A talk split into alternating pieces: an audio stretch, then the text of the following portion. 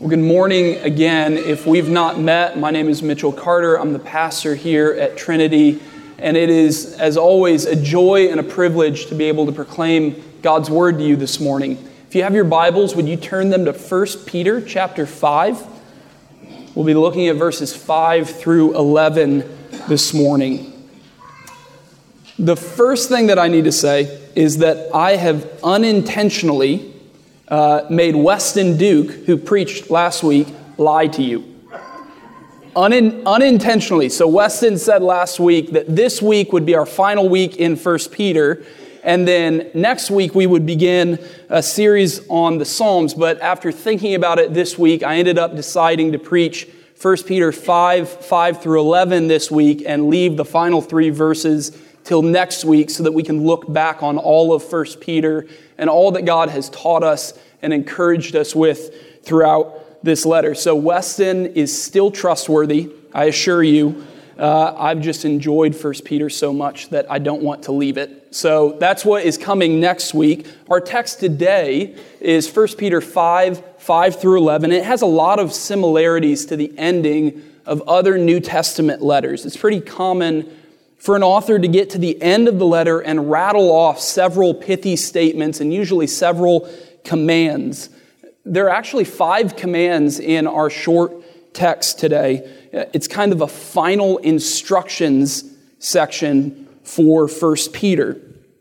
But just as he's done throughout this letter, Peter doesn't just rattle off a bunch of commands. He doesn't end this letter with, hey, now, make sure you're good Christians. That's not how Peter has taught this entire letter. He encourages us and he warns us, but he follows everything up with the grace, the grace and provision of God to do so. This isn't a final pull yourself up by your bootstraps pep talk. The tone of this section of 1 Peter is much more like someone cheering on a marathon runner in the final stretch of the marathon. You're almost there. Keep it up. Don't give up. And just like the marathon runner can see the finish line, they can see what lies before them, Peter's going to end this section with a beautiful picture of the finish line, of where we are headed, of where we are longing for as we run toward Christ. But before we hear God's word from this section, let's ask for his help. Would you all pray with me? Heavenly Father, as we read your holy word, I ask that you would give us your spirit of wisdom and revelation, that we might know your Son, Jesus Christ, better. Open our minds, our hearts, and our wills so that we may hear your word and believe it. Speak, Holy Spirit. Your people are listening. Amen. This is 1 Peter chapter 5. I'm going to begin in the second half of verse 5, which is where we ended last week, just for context. So, the second half of verse 5. Clothe yourselves, all of you, with humility toward one another. For God opposes the proud, but gives grace to the humble. Humble yourselves, therefore, under the mighty hand of God, so that at the proper time he may exalt you casting all your anxieties on Him because He cares for you.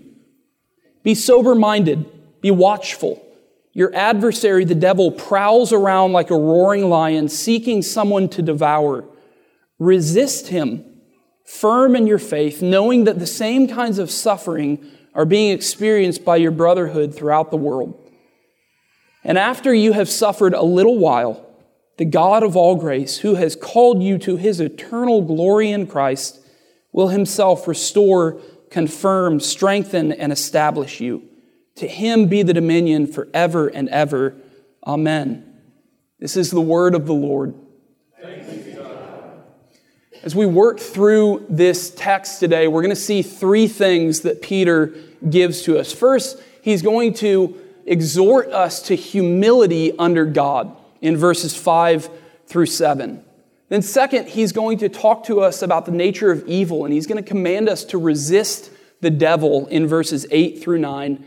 And then in the last section, in verses 10 through 11, he's going to give us that picture of what exactly it is that we are waiting for, what we are striving for and longing for when this life is over.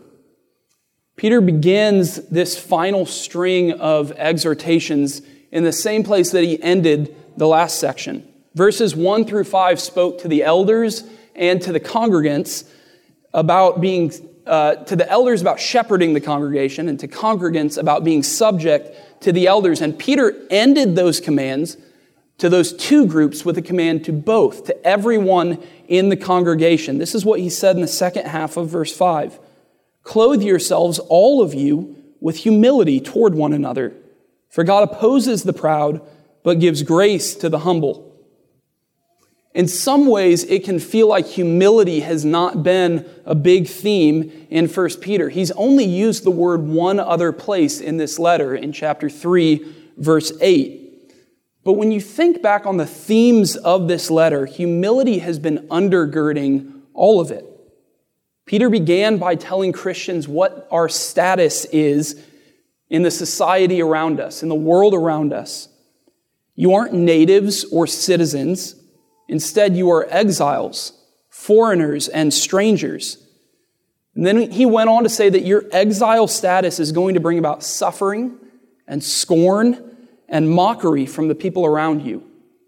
In response to all of that, Peter has said that God commands you to suffer well, to continue doing good, to return blessing for cursing, and to submit to the people, even the evil people, whom God has given authority over you.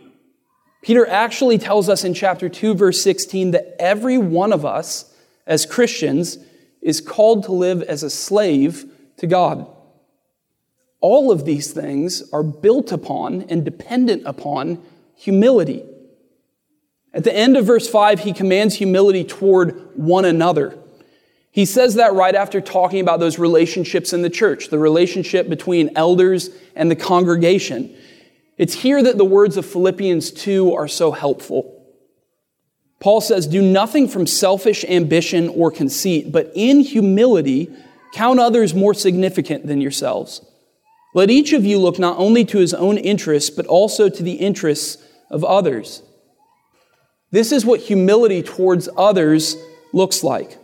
Not acting in your own interests or your own ambition, but instead counting others more significant than yourselves. We operate in pride when we treat other people like they are there to serve us and our interests and when we work to further our own ambitions at their expense. Peter is calling us to humility toward others in the church. But in verse 6, he speaks of humility again, but he speaks of a different kind of humility. And this kind of humility is especially in line with those themes that we just talked about throughout 1 Peter. Verse 6 says, Humble yourselves, therefore, under the mighty hand of God so that at the proper time he may exalt you. The humility that we are called to in this letter is certainly humility toward each other. But in verse 6, Peter talks about humility toward God.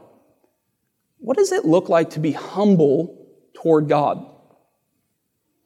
Remember, from the beginning, Peter has told us that the difficulties in this life, the difficulties in the world that we face, are a part of God's plan.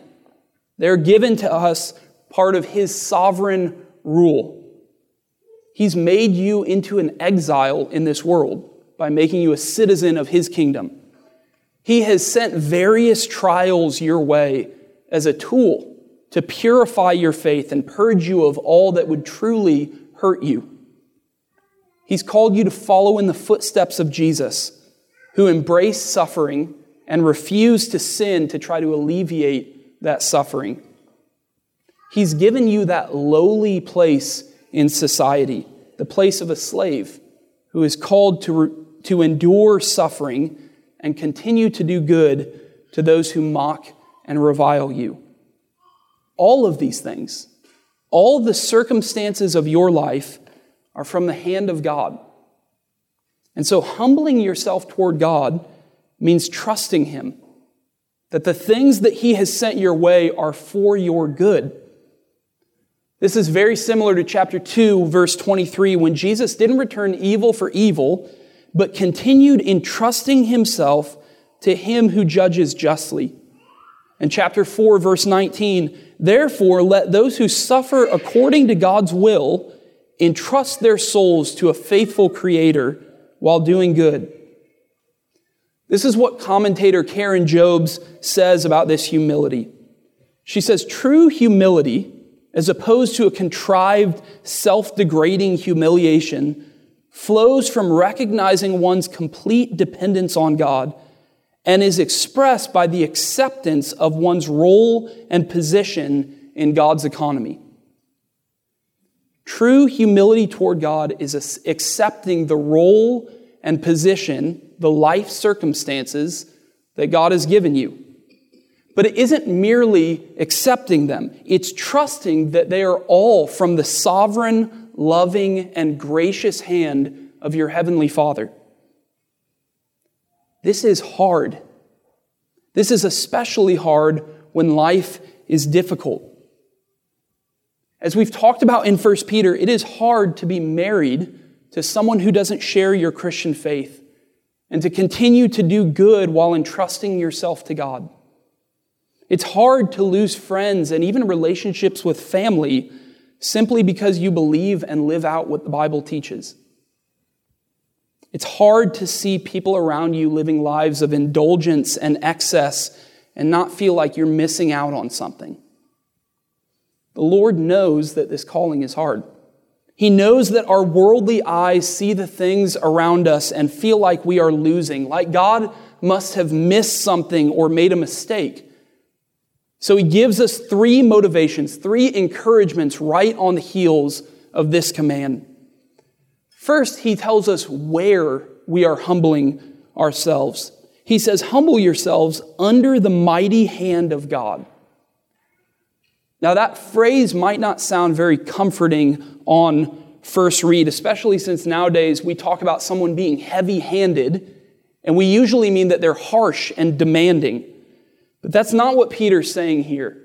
This phrase, the mighty hand of God, is used repeatedly throughout the story of the Exodus, where God brings his, his people, Israel, out of slavery in Egypt. He rescued them with a mighty hand and an outstretched arm. Here, Peter isn't telling you to submit yourself to an unjust emperor or a harsh and abusive slave master.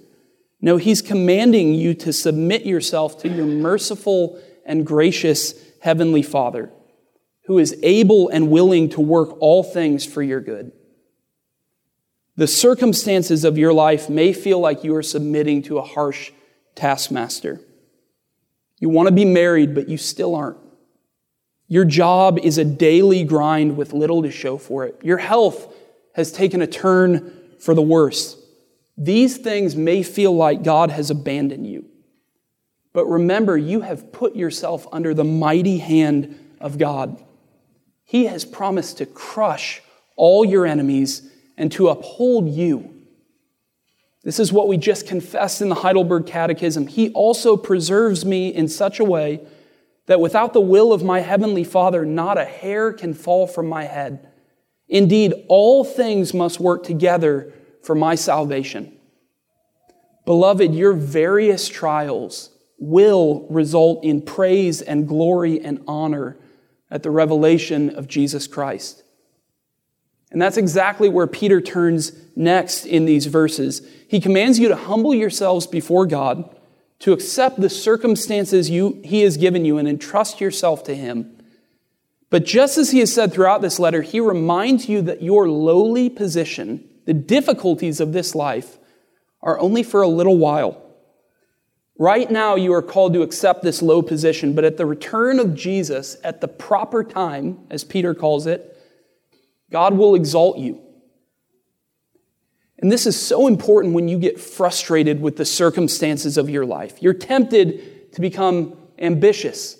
You're tempted to reject exile and weakness and to exalt yourself, either by force or by manipulation. But God says you don't actually choose, none of us actually chooses between being exalted and between being humbled. You just choose when those things happen. Either you will humble yourself now and God will exalt you at the proper time, or you will attempt to exalt yourself now, and God will bring you down low at his return. This is exactly what Jesus said in Matthew 16. Whoever would save his life will lose it, but whoever loses his life for my sake will find it. God opposes the proud, but gives grace to the humble. Resist the temptation to sinfully exalt yourself in this life, because God will exalt you at the proper time. Then Peter gives one more encouragement for this hard request of accepting your circumstances and your sufferings. Read verse 7 with me. He says, casting all your anxieties on him because he cares for you.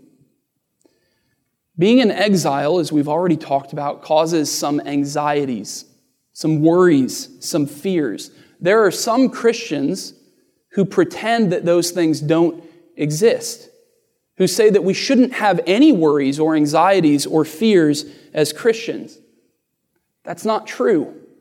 If you read the Psalms, you will know that is not true. God knows that we are afraid to follow Him when it might mean the loss of friends or finances or worldly comforts.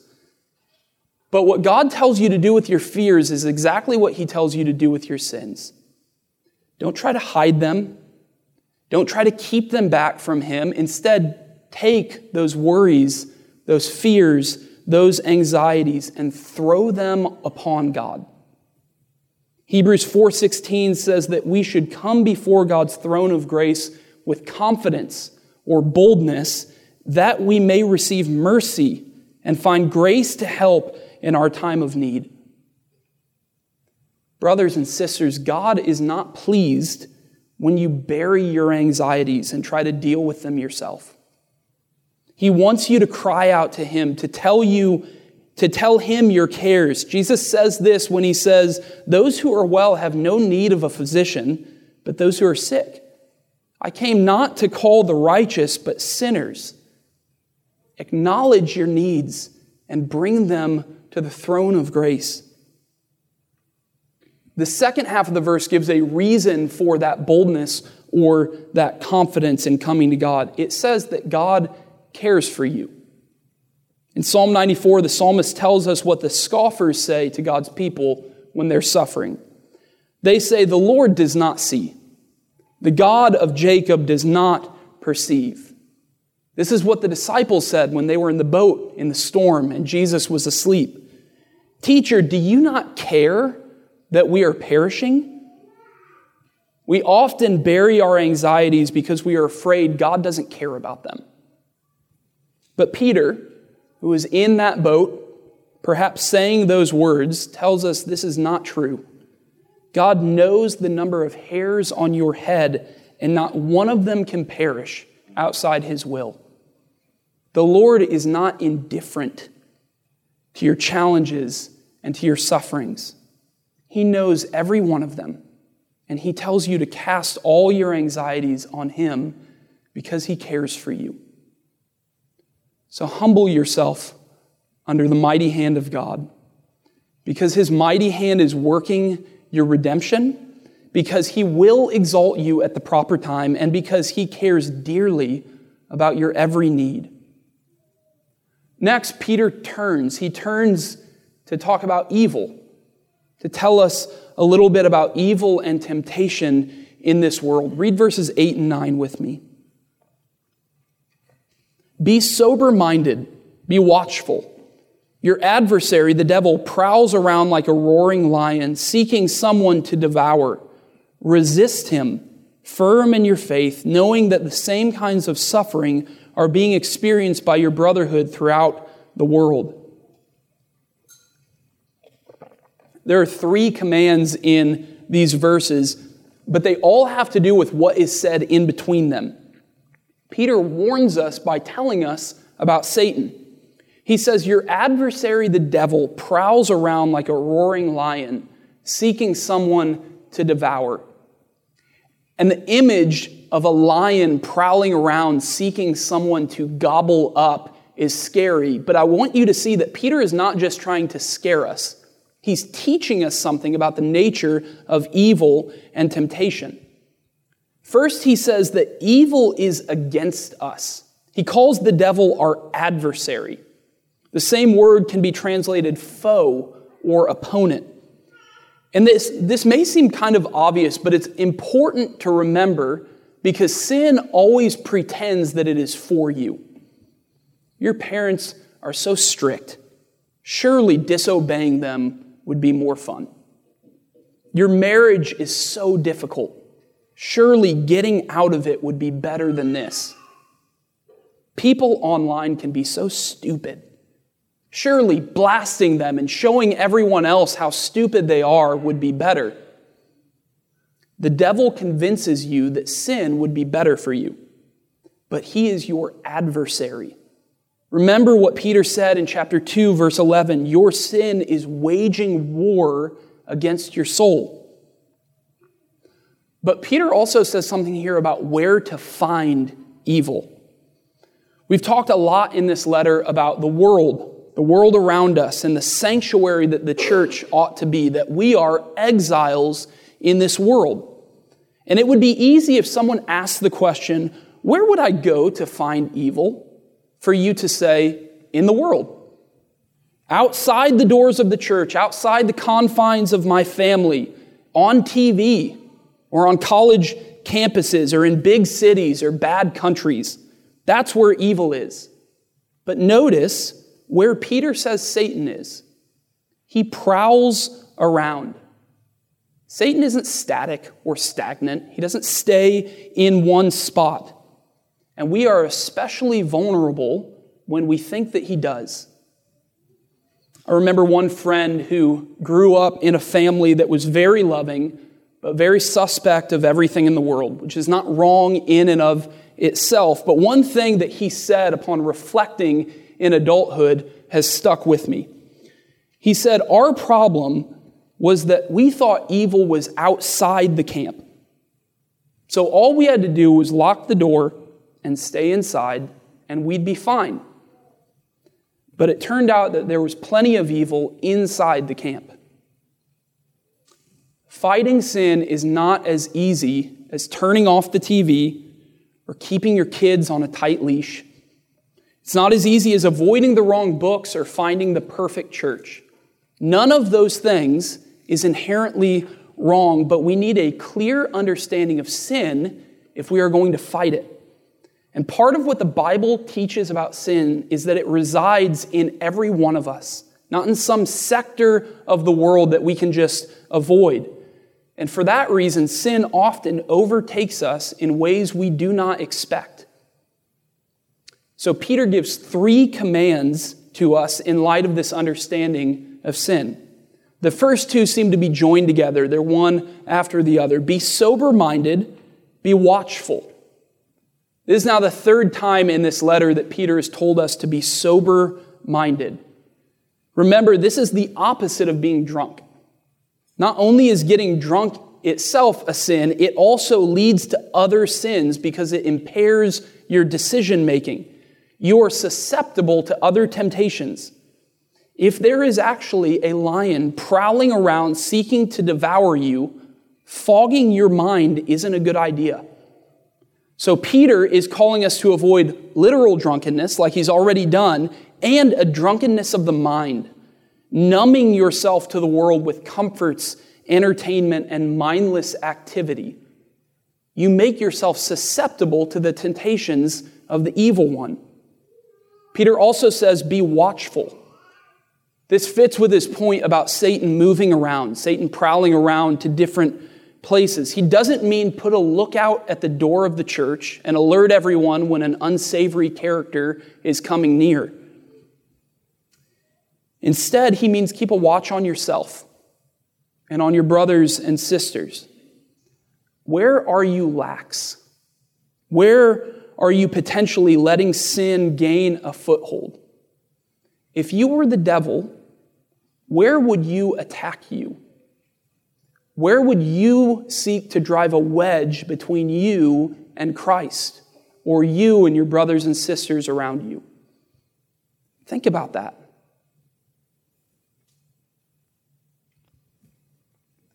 Just as an aside, whatever the answer to that question is, you should let someone else know. We are not meant to fight sin on our own, as Peter has told us again and again in this letter. We need one another to look out for each other. This isn't just watch out for yourself, this is watch yourself and help watch out for your brothers and your sisters. Be watchful where the devil might gain a foothold. And then the third command is resist him. Push back against temptation. Keep yourself from evil. And you might be thinking, easier said than done, Peter. You just said that the devil isn't confined to one place and is always seeking an opportunity to devour me. How in the world can I resist him? But look at the phrase that he immediately follows it up with resist him firm in your faith. There are plenty of ways that we can talk about resisting the devil and resisting temptations to sin. But we don't fight sin primarily with techniques. We fight sin with faith in Jesus. He is the one who bore your sins in his body on the tree that you might die to sin and live to righteousness. By his wounds, you have been healed. He's the one who has declared victory over every evil power and has put them as a footstool under his feet. He has conquered sin.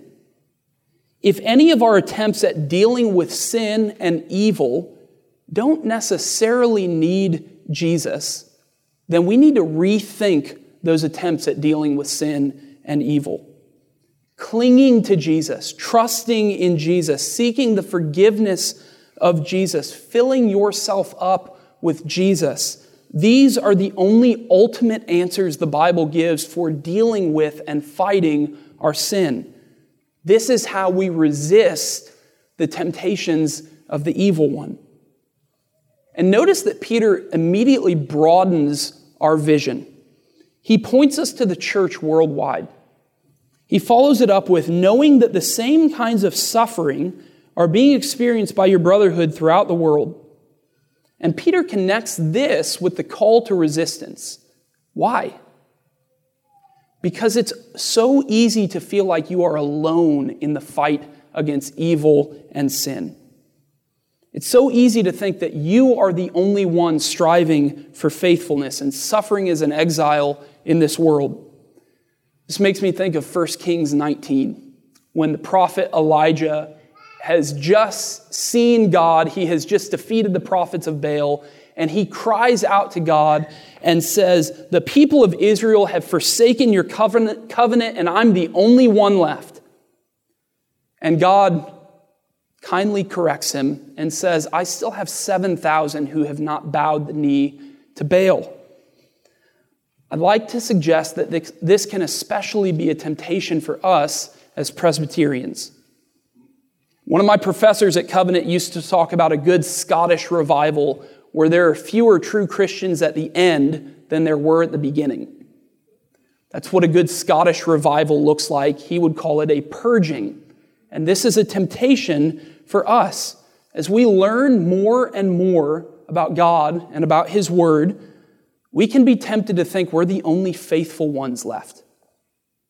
And God raises our eyes and says, Your brotherhood all throughout the world are experiencing these same trials and temptations and are resisting them, firm in their faith. Take heart, you are not alone. We are not alone. That's what Peter teaches us about evil and our need to fight it. Evil's not confined to one place or one group of people, but lingers in and nearby all of us. So be watchful and cling to Jesus to resist it. But what does he set before us?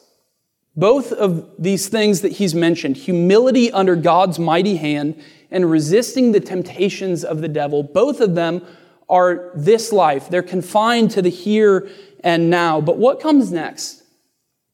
What is there waiting for us at the end? Read verses 10 and 11 with me. And after you have suffered a little while, the God of all grace, who has called you to his eternal glory in Christ, will himself restore, confirm, strengthen, and establish you.